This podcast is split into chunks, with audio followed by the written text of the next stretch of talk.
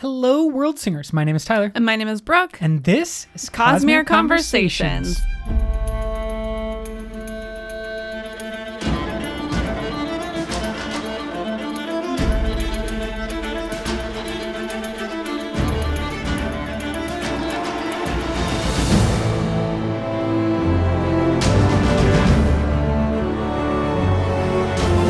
Welcome back, everyone. We are here with part four epigraphs and our breakdown. Part 4 epigraphs. We have so far been reviewing all of the different epigraphs. You can go back, you can find it, you can comment on it and let us know what you think about the epigraphs. We're everywhere Twitter, Facebook. We got YouTube. We got Patreon. We got an email address. Find us everywhere. Let us know your thoughts because the epigraphs from part four are one of the more confusing. And I think because part four is like the beginning of the Sanderson Avalanche, you can kind of get lost with the epigraphs. They don't necessarily make a lot of sense uh, until you have the bigger picture of the whole story.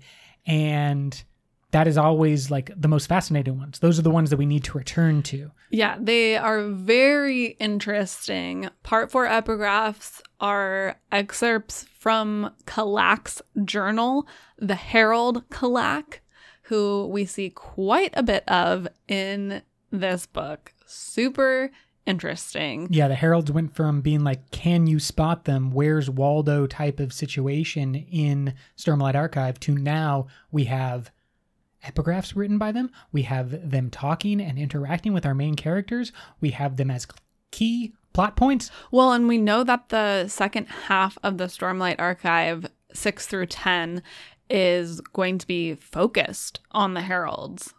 And who the heck Like, knows? who knows what that means? Exactly. Yeah. It could be a replacement of heralds. Maybe some heralds stand up and like re-achieve their greatness, and some need to be like, we got to get this dude out of here. They cray cray.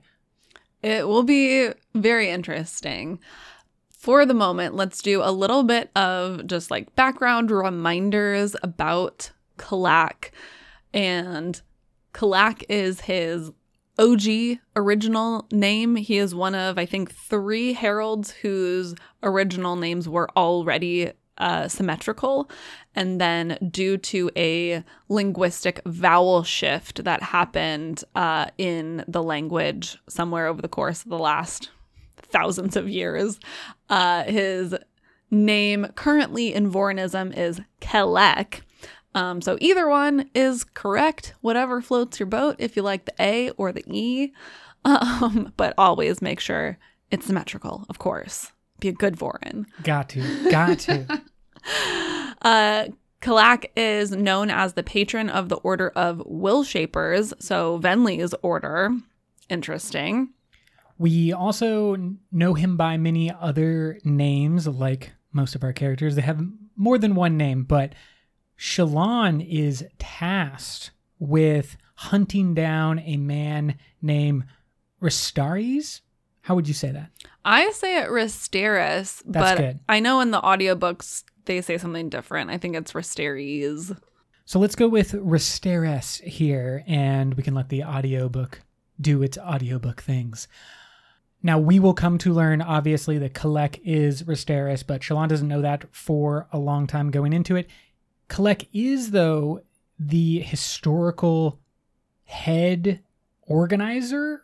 I don't know how much organizing he's doing nowadays, but he was the inspiration and original head of the Sons of Honor. Yeah, and we actually hear the name Risteris way back in like Words of Radiance, I think. Amaram mentions Risteris again in conjunction with the Sons of Honor and like reporting to him or something like that. So, at least as recently as Words of Radiance, he's somehow involved in the Sons of Honor. But he has a problem, magical malady, as it has been Of course. nicknamed. But all of our heralds are in a weakened position because of their years of physical and psychological torture. For Brandon has said in a word of Brandon that he wants these things that the heralds are dealing with to specifically be magical, unlike post traumatic stress disorder or alcoholism or any of the other things that his main human characters are dealing with. Uh, the heralds are specifically dealing with something that is magical, and I feel like it would make him a not great head of any type of organization. so maybe that explains the end of the Sons of Honor because what's he dealing with? His magical malady is that he is pathologically incapable of making decisions. And he also seems to have really intense uh, anxiety, particularly when he is around other humans. But we see in Rhythm of War a, a really extreme version of this like when a lot of commotion starts happening he completely breaks down can't handle it like curls into a tiny ball but even if we go all the way back to the prologue of uh, way of kings when he's like you know walking around the palace and stuff he always kind of has that really nervous anxious Jittery almost. energy yeah absolutely. Like he's a little bit um agoraphobic uh, doesn't really like being around humans or in large spaces. He really just wants to like be alone and by himself. And because of this, he has sought refuge at Lasting Integrity, the home of the Honor Spren inside the cognitive realm. So literally on Roshar, because he's bound there, and that's another problem he has.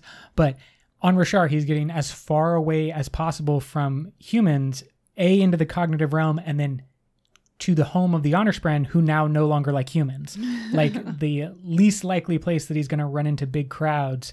And of course, that's where our characters hunt him down to. Yeah kalak gosh i just find his character so interesting it's interesting in that and we've talked in the past about how all of the herald's magical maladies seem to be like an inversion Mm-hmm. of uh, like something they're known for or the the their defining characteristic I mean, has of- been inverted. Yeah, the name of his order, the will shapers, to shape the will of others, you have to be capable of shaping the will of yourself. And And one of in Vorinism, one of his like divine attributes that's associated with him is resolute, meaning like you are determined and unwavering and like you're, you know, steadfast, which is the opposite of what Kalak is now. he is manifesting all of these both personal failings, collective failings, and now the magical maladies in a very fatalistic and pessimistic mindset. He basically thinks that the war for Roshar is over and he wants to just get away, literally, to leave the system. And that is one of the reasons that he's gone out of his way to like create the Sons of Honor or to be directing the Sons of Honor is I think he's hoping that someone can find a way that would allow him to leave the Rosharian system. Of course, that's exactly the opposite of what Thaidakar wants. He wants to get into the system, but in the yeah, same way to wants to, leave his escape, own. yeah, his Yeah. own system. So very what linked. I think is really interesting is like I think in Kalak we can really see the guilt of Mhm. what the heralds did. I totally forgot that Kalek is the first herald that we see in Way of Kings coming off of the battlefield. He's like the last one to leave the battlefield and go back to the meeting group, place yeah. where all the swords are stuck in the dirt. So like he kind of has the opportunity at that point, right, to say, wait, wait, wait, wait, wait, wait. What are you talking about? How did you guys decide this? No, no, no, we can't do this. You know, he wasn't a part of the group deciding. So he kind of had this external judge like uh role there. Yeah, stamp of approval was Yeah, basically given to him. Kind of. and he did the stamping uh, and now maybe has to deal and with the he, ramifications. yeah, he was like the you know the last piece Yeah. of the puzzle that that gave his stamp of approval and said, okay, let's do this. And so I think that he, in a way, like uniquely feels guilty for that, and that is like the seed of why he is so pessimistic about humanity because the heralds were supposed to be the best of humanity that were elevated to this position and obviously they failed and so in his mind like if the best of us couldn't even, you know, be good, then there's no hope for any other humans. Yeah, but you just gotta keep trying, Kalak. Like he forgot to watch The Good Place after his. He has certainly forgotten his ideals because at this point he's like death before life. He's like escape first. If that's not possible, death. Yeah, Death. which is also interesting because you would think like if he was feeling so guilty about the fact that he abandoned humanity the first time that like maybe he wouldn't be trying to abandon the whole system now. But I feel like he's really just thrown in the towel. I think that does have to play into the the concept of the magical malady though, where his greatest failure is then being like relived and Yeah. re-experienced now in everything where he can't make any type of decision because the last time he made a major decision Mm, Yeah. it was you know It was not a great one, Yeah. so he like doesn't trust his judgment anymore. Exactly. And so it's like the just it's eating away at him in exactly the right type of way yeah. to make him as weak as possible.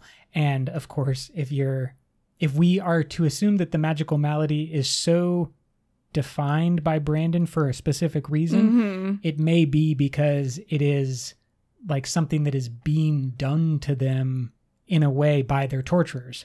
Like- yeah, I mean, I think that there is like a really, really specific thing Yeah. that's happening with these magical maladies that is causing, like I said, the sort of defining characteristic of the herald to be flipped or corrupted in some way, so that it really is like that specific thing, and there's something targeting that specific thing. Yeah, it's almost like the years and years and decades, centuries, millennia of torture.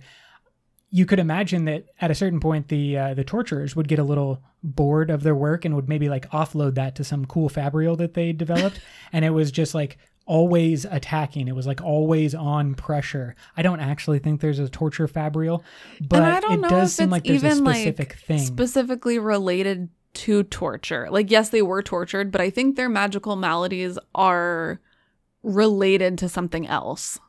Yeah, there I know I've seen a couple of people theorizing that like their power in part is tied up to the their nature as like a cognitive shadow, a type 2 invested entity. Mm-hmm. And so perhaps by you know only kind of having a avenue or one or two avenues to like express your power, then it can easily just be rebounded back onto you. So it's basically like their own power is being Yeah. directed back at them. Hmm. And you could definitely imagine like some type of instead of a fabrial torture device, it's just like we held up a mirror to your power.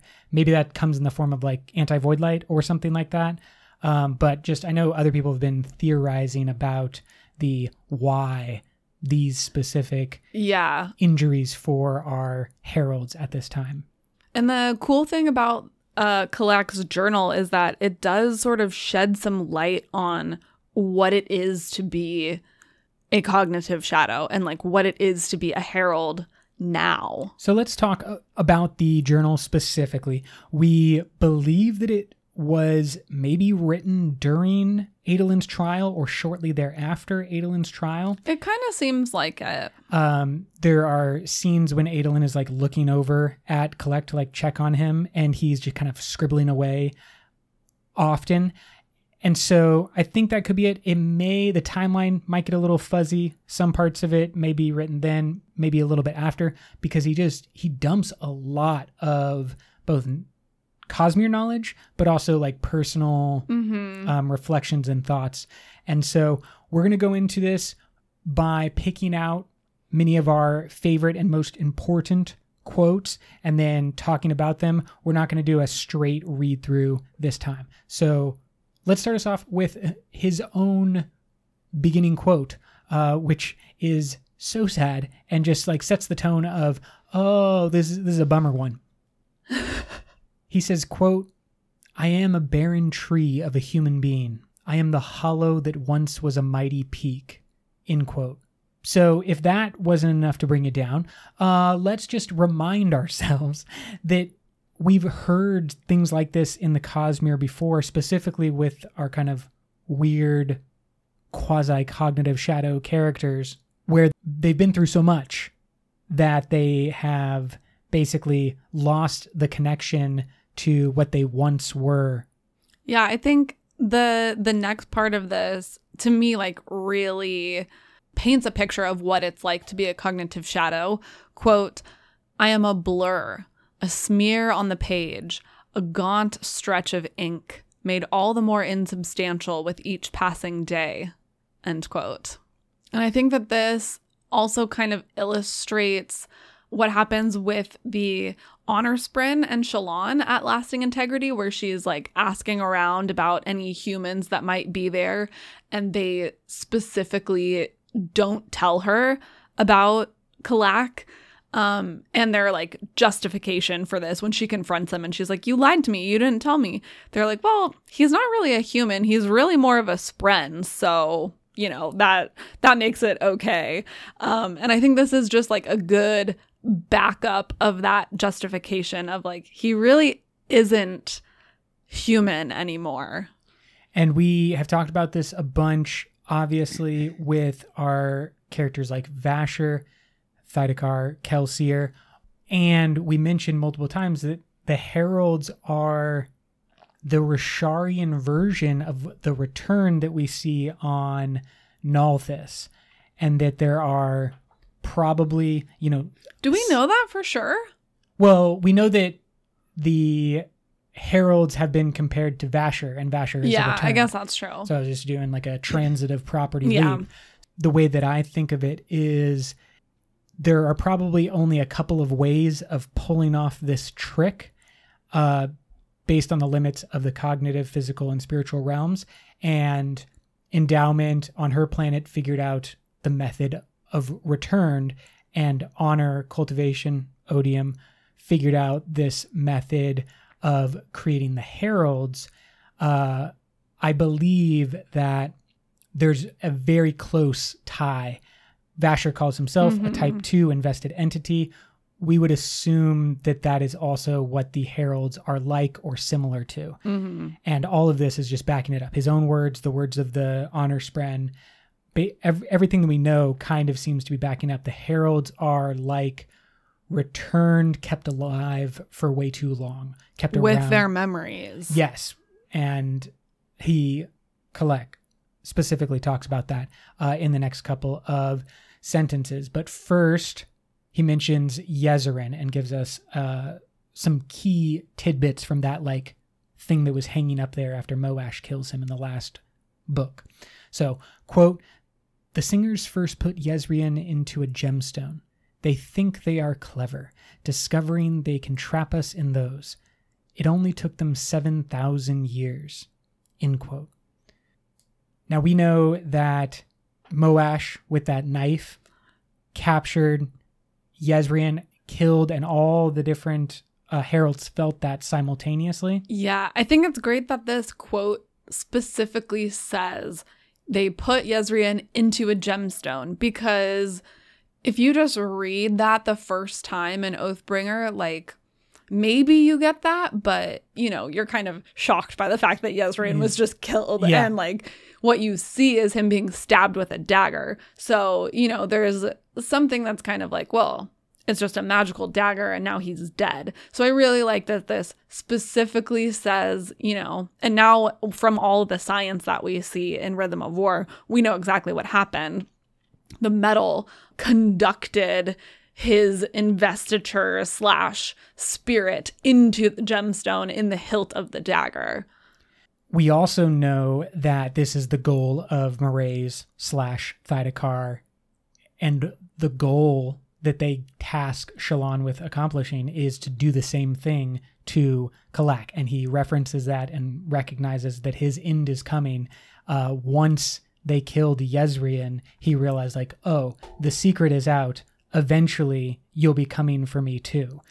And this is basically his not suicide note, but like his last will and testament. Kind his, of, like, yeah. He knows he's going out and he can't fight it in any way, and su- probably suspects that all of this craziness going on around him is like part of the danger or risk. This is another piece of evidence, too, for how the heralds are closer to being Spren than human, because as we know, Spren, like Ba-Ado-Mishram and the Thrill, can be captured inside of a gemstone. Yes, and probably his last lines of this letter doubly reinforce that, which we will get to. But all of the Spren cognitive shadows, type 2 invested entities, all seem to be able to be captured in some way, be contained depending on the the gemstone.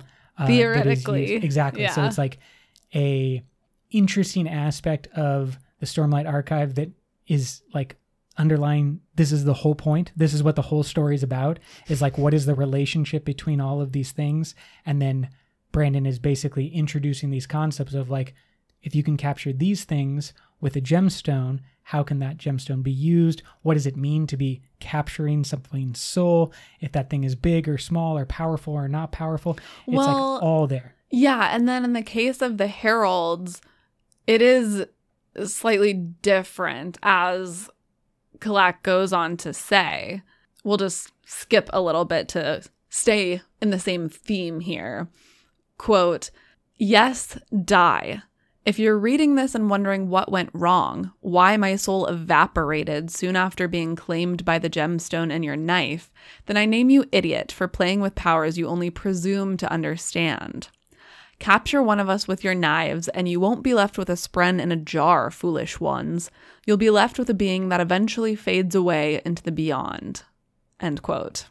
Now we know the beyond is something that Kelsier in Mistborn Secret History has dealt with and had conversations with preservation like what is this and where are the characters that he sees including Vin and Elend, even the Lord Ruler all choose to go to the beyond that's the thing that seems to exist like after the Cosmere uh, yeah it's the spiritual realm yes and just like completely you know reabsorbed back into the universe all energy existing as one type of thing but the concept that we see here introduced by Kalak is that the heralds are not going to stay inside of a gemstone for long because yeah. they are connected. Capital C connection.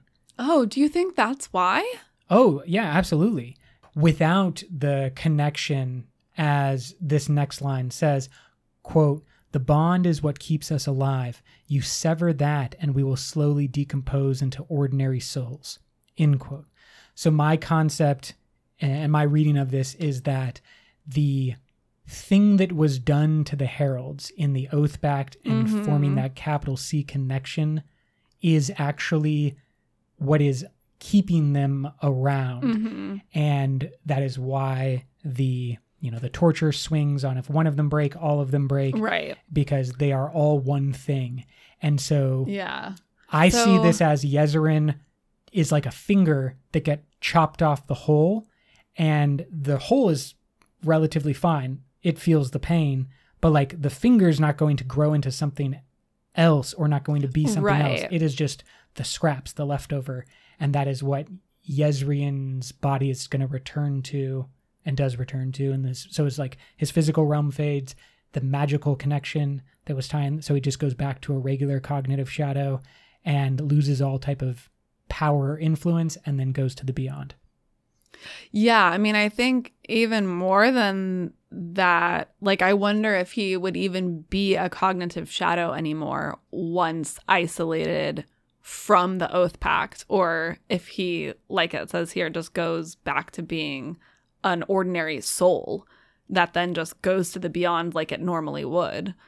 I guess you have that question and that difference between Scadrial, where everyone seemed to approach Fuzz. He said that was like one of his duties was to talk to everyone as they transitioned. Mm-hmm. And so maybe on Roshar, it doesn't quite work that way, where everyone is like quote unquote a cognitive shadow who like stops in the cognitive yeah, I mean, I guess the... that's the question is like, what exactly is a cognitive shadow? These are the deep things. But I think that just the concept of like his cognitive shadow, all of the Herald's cognitive shadows were stapled back onto a physical body. Because I think if I'm remembering correctly, the like actual description of a cognitive shadow from Brandon specifically has to do with a soul being steeped in investiture. So if it's just like literally a plain old soul, it's not automatically a cognitive shadow, it's just a soul. If like uh like at the end of Rhythm of War when Eshonai dies, she dies invested Mhm. specifically. And so she's able to persist for some amount of time after her death. She does eventually go to the beyond. But I think it has to be that kind of thing where you are somewhat heavily invested at the time of your death in order to even become a cognitive shadow. I think that you're right, and it's just like uh, we're like kind of splitting hairs because we're talking about different planets. Because I think on Yeah, but I think that's what I'm saying. I think it is consistent across. I don't think any soul who dies on Scadrial can just is automatically a cognitive shadow until they go to the beyond. I think they're just a soul. but those souls all stop in the cognitive realm to talk to Fuzz. Yeah, for like one sec to be like, "Hey man, Exactly. thanks, peace." So that's what I'm saying is like everyone has a cognitive shadow because that is what makes you part of each of the realms. Uh, I disagree, but that's not what this episode is about. It's a fun disagreement though, because I think this is like the key part is we're trying to discuss and figure out what exactly is the difference between heralds, spren, returned, radiance, dead blades, spren blades. Like all of these things are connected, and the way that it's unfolding i think the debate is important basically because i think that's what brandon wants us to do because he's like feeding us these little bits piece by piece then from what we know in this book, at least from what we hear from Vasher, Spren are a type 1 invested entity because they are literally only pieces of investiture that have gained sentience. They are pure investiture. So the difference between them and a cognitive shadow is that a cognitive shadow is investiture inside of a soul. but it is the so i think what we are like differencing on here is just the difference between a soul and whatever pieces of the cognitive realm are necessary to make up a soul and a cognitive shadow specifically because what you mentioned about Eshonai is really the key. Eshonai is an example of something that's unusual that does not happen Yeah. with everyone's death. She's like surprising the Stormfather a little bit when he's like, "Oh, you died heavily invested. I will give you this one last chance to like go explore and check out all Roshar." And she soars above, and that's like her end, and then she fades. That is not normal at all. I think on Scadrial specifically because everything was made by preservation and ruin, and there's that weird thing where souls and metal are seen as the same thing in the cognitive realm. I think that it's possible that on different planets there is a different connection for just the base human. Like on Nalthis, where everyone has a breath, I would also suspect that there's like you're already a little invested. So you're just Yeah, but a human. is- little, yeah, yeah. Not a lot. Exactly. I'm not Yeah. saying that they are cognitive shadows if we want to use that phrase specifically to talk about something like Kelsier Yeah. or like a Eshonai herald. or a herald or an awakener or excuse me, a returned. I think that just the base thing that all entities across the Cosmere have is like a soul. And we know that that is connected through the cognitive, spiritual, and physical realms. And that can be different on different planets. That's all I'm saying is that, like, we don't know what that level of balance is on different planets with the. Yeah, I see what you're saying. I just think that it is the same. This is interesting too because going backwards in the journal just a little bit, Kalak says, quote, Midius once told me, told me that we could use investiture to enhance our minds, our memories, so we wouldn't forget so much. End quote. And I think this is a direct tie-in, lead up, foreshadowing about what we see in the epilogue with Yes. Hoid Agree. and his memory manipulation at the hands of Terravodium. Yeah, and we also know that uh Vasher knows something about this Memories. and yeah, uses this which we see in Warbreaker, a fact that I did not You never catch like the first recognize Yeah. yeah. until this last reread, which was like the third or fourth time I read Warbreaker. that I think is another important piece of this puzzle, which is the Hoid bit and the question of like, what is he? How close to a herald is Hoid? How close to mm. a returned is Hoid? Yeah. How- what is Hoid exactly is Yeah. a great question. Is Hoid more like a Spren or is he more like a type 2 invested entity? Or is he another thing entirely? Yeah, I mean, I because he's just held a Dawn Shard. Yeah, he's like- like, a combination of things. He's like a cognitive shadow sliver spren human. The only question I have is I don't think that Hoid has died. I could be wrong about this. But like the Yeah. key aspect of a returned is that you died and then returned. Yeah. We didn't necessarily see the heralds experience that, but I feel like it did happen to them. And that's yeah, kind of I like think the same that's process. like a big question. I'm interested in again like learning more about how exactly the heralds came to be heralds. I think that's a big question. And so if Hoid has never died, then I actually don't think that he is comparable to a Kelsier or Returned or Herald. But I think, like, similar to a being like that, Hoid is a soul that is so heavily invested that he could be something like them. You know, he's persisted for potentially millennia. Yes, but has he my query is does he do that by some type of life extension, non-aging, a la the Lord Ruler? Some yes, type of because trick like he that? has so much investiture. He has probably thousands of breaths. He's collected like every investiture from every planet. That's a lot of investiture in one soul. But I think originally he didn't have all of those things. Right. and he had to there had to be some point when he figured out a way to extend his life he either did that by we'll go, say just generally going the returned route dying and then returning back. And then yes then you're saying it's just about like maintaining your investiture. But i think there's also the possibility that if he picked up a Dawn Shard during his regular life that might have given him some knowledge about you know just normally extending his life not normally but also not like um the way that we're talking about with heralds I mean, or just like by virtue of being a Dawn Shard, you automatically get either longer life or like infinite life.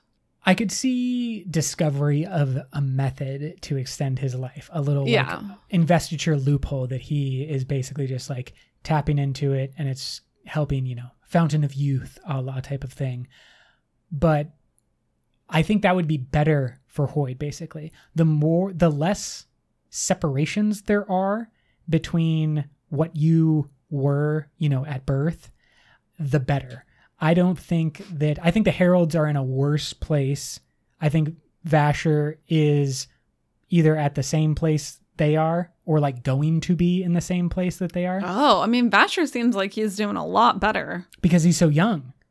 I think because he's so young and because he hasn't been like tortured for thousands of years. Mm, fair enough. But like I I think the that absence of thousands of years of torture will go a long way. it can help. He's been sad for a lot of those years, but like not actively being Not tortured. that he didn't have bad things happen to him, but yeah, there's a there's a line. And so I think that Vasher is on the same timeline as the Heralds, but he's just earlier. You know, he, he's uh he's looking Hmm. At the Heralds Okay. as like that is what I can become. I don't know if anyone is looking at Hoid and being like, "Oh yeah, I could become that." Well, yeah, everyone's looking at Hoid thinking WTF. And I think that like we have three examples: Kelsier being the newest, Vasher being our middle point, and the Heralds being the end point of like this is the danger of whatever, seeking to the path of the returned. Just like infinite returned is not good in the Cosmere, in my Yeah, I think I mean I think that's a good like philosophical take. Um, but I still agree with our previous selves on another episode of this pod in that there is potentially some relevance to the way in which uh, it's done where like maybe the way that endowment is doing it is better for some Mhm. reason than whatever honor did to make the heralds like honor dude seems like you didn't do a great job on that one always throw out the first pancake I like the idea of Harold pancakes. Um, I I think that there were some experimentations, like for example, the bondsmiths existed for a long time before the humans showed up, and there could have been more like relationships with their, we'll call them like their Uber spren, their their pet spren, uh, their sprenvatars, uh, but like the Night Watcher for cultivation, that kind of seems like a not Herald, obviously, but it's something. They're they're playing around with Sure. some type of power, mm-hmm. you know, giving some of themselves and their power to this thing that right probably to try to create something outside of themselves yeah. yeah So there was probably some, you know, experimentation levels going on and the heralds were then like, "Oh, we need to activate this power because we're in the middle of a war. You know, let's slapdash together all of our projects and turn it into one gigantic Frankenstein and we'll call it the 10 heralds." Uh, I don't feel good for the heralds. I'm very very sorry for all of you.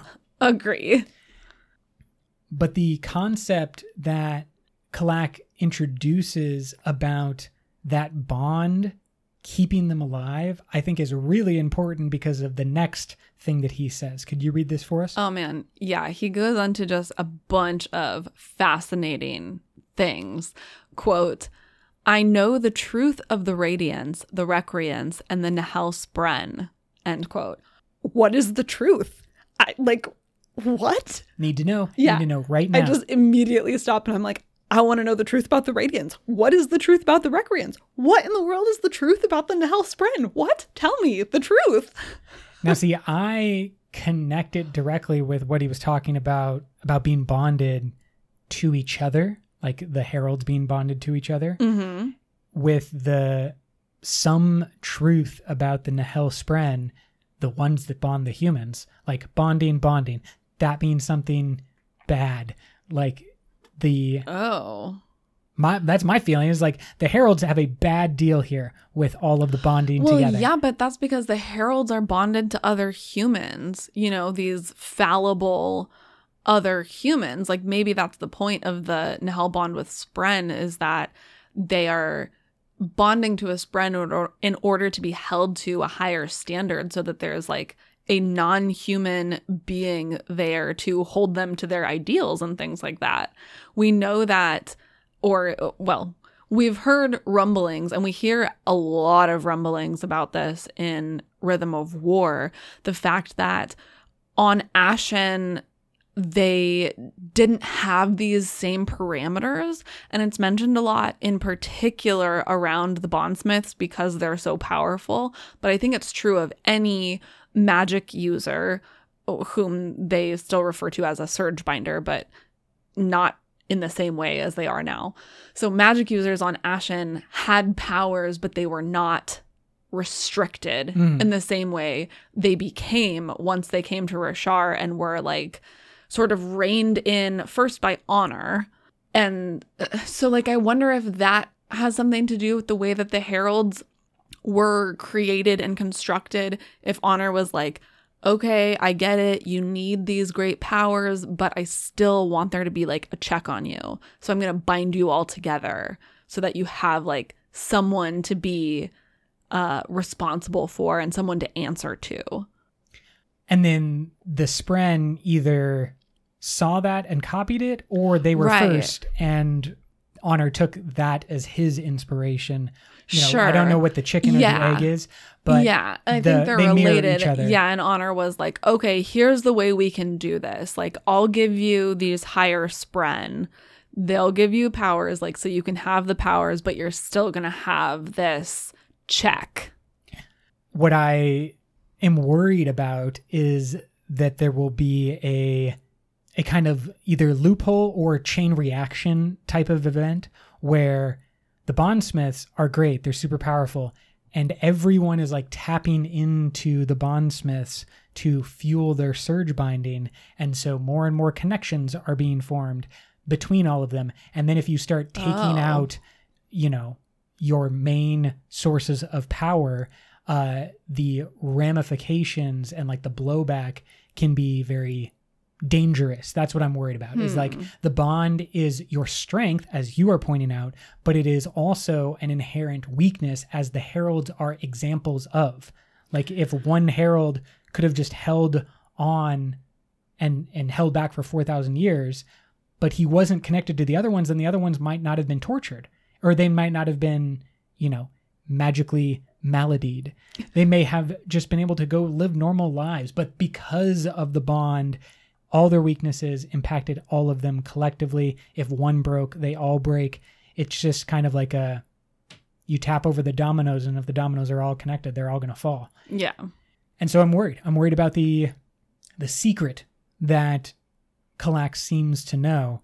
But then he says some things that are right up our alley for Shallan, and it seems like their paths were entangled and will continue to remain entangled going forward uh, because his plea really at the end of his journal is seemingly also exactly what Shallan is interested in and wants to solve for her story going forward.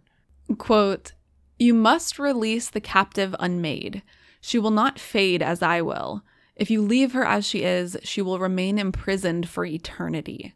Please find Mishram and release her, not just for her own good, for the good of all Spren. For I believe that in confining her, we have caused a greater wound to Roshar than any ever realized. End quote.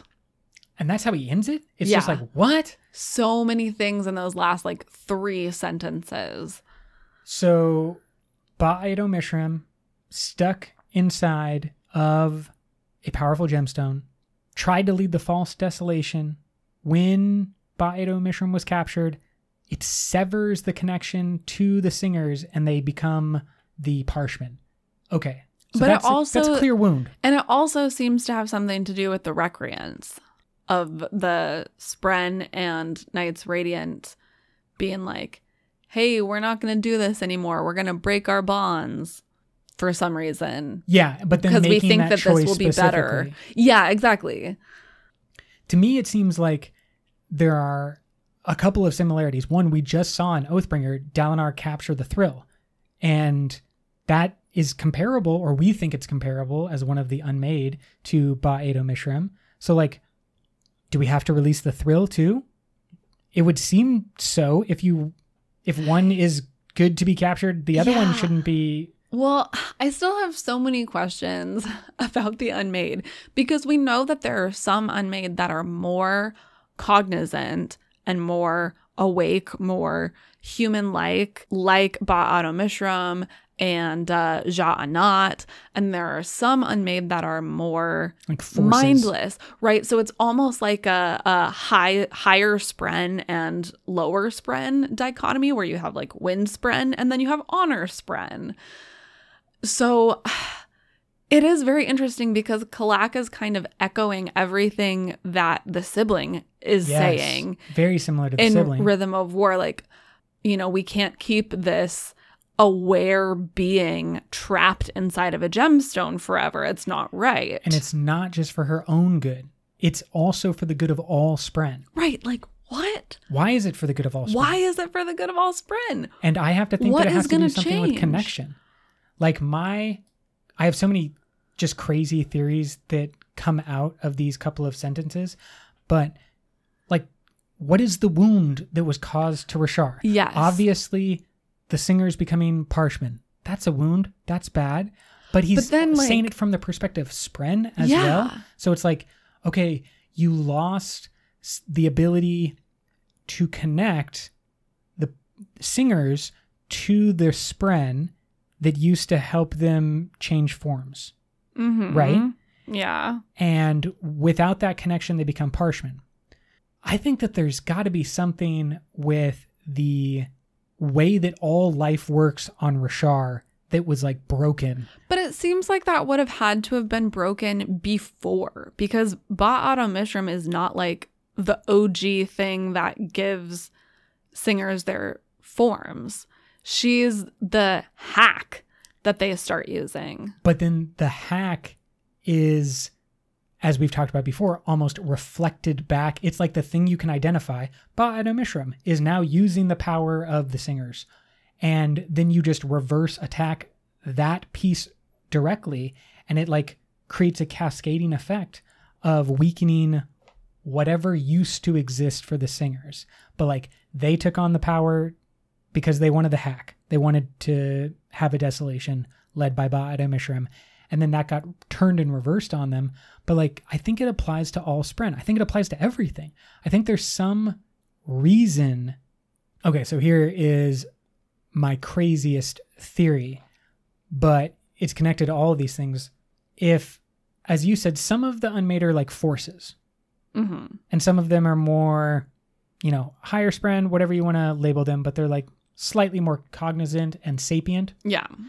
What if they were all forces and the made part hmm of the unmade is the tests that we were just talking about with the creation of the heralds is like think of what the night watcher is to cultivation we already talked about it it's like this Mhm. little entity that you kind of grew and shared power with what if there were other things on roshar like the forces of the thrill. And then they started playing with those and started to try and like let's bring them together like gravity. Let's try to pull this stuff all together and it starts to become like one thing. And then it, Mhm. because it's collecting on roshar it's going to develop in the cognitive realm as well. And so you're going to get all this like swirling power that becomes over enough time if you have enough coalescing it becomes a made one of these forces it becomes ba-ado-mishram hmm over enough time because you've like solidified an aspect of power or force that was there on Roshar. And so now all of these made creatures then get twisted by odium. They become the unmade, as we have speculated before. And now they are like twisted versions of themselves. But what if they were like forces on Roshar that do exist and are necessary? And so, like, Yeah. by severing by Mishram, you like broke something on Roshar in the same way that in Elantris you break the geography and you break the magic system. What if breaking Yeah. Ba-Ado-Mishram is like fundamentally snapping something off of its axle for Roshar? yeah. I get that. It's a crazy theory, but I'm just like so interested. Like, why would Kalak care so much about? It's the last Yeah. thing that he wants anyone to know. Everything else was just kind of like blah blah blah blah. Pause. Do this thing. It's really really important. Yeah, especially because he was party to Her entrapping her. Yes. Yeah, and so it does just make you wonder when clearly Ba-Ado-Mishram was a uh, an opponent that they felt so strongly like needed to be defeated and taken out of the equation that they, you know, figured out this whole way to trap her. And so it's just like what happened that's so important that like you want to release the opponent that you worked so hard to entrap. I think it could have something to do with the unite them that Dalinar hears as well. First, he thinks it's about you know the orders of the Knights Radiant, and he needs to bring them and re. First, he thinks it's about the High Princes. Then he thinks it's about the orders of the Knights Radiant. Yeah.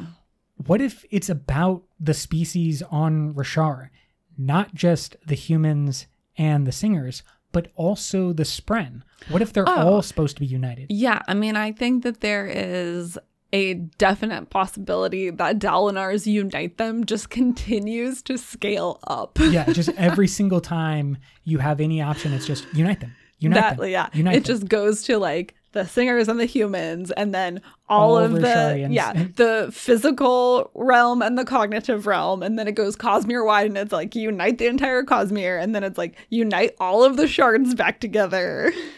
that could be the route that it goes, but I certainly see it playing out so far that way. like he seems to be scaling up. I could see what Kalak is saying is like, no, we we misjudged this. This was a bad call because it made us lose something that was important. Clearly, the singers had a important relationship with Spren that was severed. Maybe, and the humans we know can have clear strong relationships with Spren as well, even to the point of bonding. I'm thinking in my crazy head, and for those who've seen Legend of Korra, this is kind of like what happens in the later seasons, but like the spirit world, the cognitive realm, and the physical world need to start harmonizing a little bit better. That is 100% like the image that comes to my mind when I read those sentences, also, is just like, did the Spren used to like be on physical Roshar, live in their little Spren lives, and then now they've been like shoved into the cognitive realm? And like, is that what is gonna change?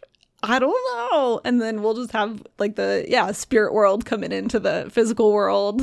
Yeah, just I mean the big portals open all the time and you Yeah, can just like casually move in between Yeah. the cognitive and physical realm. I think that would be very cool and also very significant to make Roshar like the way stop of the Cosmere is like maybe everyone has to travel to Roshar uh, because of you know some cognitive travel laws of physics that we don't know. Oh, yes. But I'm just saying, like, maybe it becomes that Roshar is like the middle point for people traveling because you have to go into the cognitive realm, and the place you can get out of the cognitive realm is Roshar, and you can like refuel there, travel to a different portal, and Well, you take can off to the do that if you're using a shard pool. so far. But I'm talking way far in the future if there's like a full Cosmere economy that's like got highways and stuff going through. I'm imagining Okay. a wondrous Cosmere that will be here in the future someday. Um, I found a really interesting word of Brandon that is sort of tangentially related to all of this that I would love to read if you don't mind. Why would I mind? This is exactly what we're here for. So Brandon recently did a Q&A with another Cosmere podcast and one of them asked about uh, the gemstone holding the thrill that they toss into the ocean and this is what Brandon had to say. Quote, they, at Jasnah's suggestion, which came through Hoid, locked it in an aluminum box and threw it in the ocean. The argument for this being that anywhere they could hide it, the enemy could get to it, and an unmade would be pretty easy to find in the cognitive realm. You can't hide an unmade anywhere very easily. Aluminum's going to help a ton with doing that. So, what you have to do is try to make it as inaccessible as possible. And the most inaccessible thing they could do was lock it in, a, in an aluminum box and throw it in the ocean. If they had kept it anywhere in the city or whatnot, then the enemy would have been able to find it very easily, even inside of an aluminum box. This method was their best guess at being able to keep it out of the enemy's hands. It's not a great solution, unfortunately. There just isn't one that they could find. As we talk about a certain other unmade who is somewhere locked in a gemstone, that might come up in the next book, maybe. End quote. So, who's the other unmade that's trapped in a gemstone? That's Ba-Ado-Mishram. Yes. A question about this, though, is like, wait, if I really did want to get back the thrill, would it be easier to get it in the cognitive realm? Yeah, definitely. Because the ocean would become land. Yeah. And it would just be like a mountain instead of really, really deep. I think so. Yeah. So we're going mountaineering in the cognitive realm in the next Yeah. book. That's like first it was just like almost like it had like a tropical vibe. The images of the cognitive realm done on the cover of uh, Rhythm of War. Sure. hmm I'm saying we're going north next time, and they're going to be parka-ing up. Climbing some mountains. Exactly. looking for that thrill. I don't know why anyone would need the thrill. It doesn't seem that helpful, but I do think the similarity between Ba-Ado-Mishram being captured in the past, Kalak saying that was a bad idea, and Dalinar having captured the thrill, is he eventually going to come to the same conclusion like, dang it, we need that Well, for XYZ. and I think this is just a great clue to finding the gemstone with Ba-Ado-Mishram because you would think that the humans in the past would have kind of had the same thought process of like, hmm, what are we going to do with this gemstone now? We need to hide it, but like we have all of these same problems of being inaccessible and being able to find it in the cognitive realm, blah, blah, blah. So, like, you know, they probably came up with some similar solution. So we are going mountaineering in the cognitive realm. Yes, book our next vacation. Excellent. It's gonna be dope. Think like Switzerland, but cognitive realm Switzerland. I imagine that this is a conversation that Adolin and Shallan either have had or will have. Yeah, they're just like, on our next vacation to the cognitive realm, what should we do, darling? They've gone a couple of times now. They're They like, have. Their frequent flyer miles are really stacking up. If you Yeah, they really need like a, a, a frequent uh, Mandra pass or something so that they just can always get passage on a ship. really the gamification, the Disneyfying of the cognitive realm economy. It's coming. Soon you will all have little Mickey Mouse. Much to the chagrin of the Reacher Spren. Any final thoughts about Kalak, cognitive shadows? We do have a Stormlight archive explained badly. Okay, from Randy Tang. Hit me with it. Bunch of dudes got chosen to save the world, but lol, mental disorders. It happens. It, so it good. happens occasionally. I think that this epigraph and the mysteries that Kalak has introduced are going to be one that we are constantly returning to. Yeah, I think we're going to come back to this a lot. And just as you are going through part four, it is tough to keep these epigraphs in mind, but you got to do it. Or you got to come back and listen to this. Or you got to come back. again. Yeah. Next, we are going to tackle the final epigraphs from that creepy old L. Uh, and we'll talk about his ketek as well. As always, you can find us on Twitter, Facebook, Reddit. We have a Patreon that you can become a patron on. We are also on YouTube where there's a lot of great playlists that you can just turn on the YouTubes and listen to at your heart's content. Until next time, Life before death, strength before weakness. journey before destination.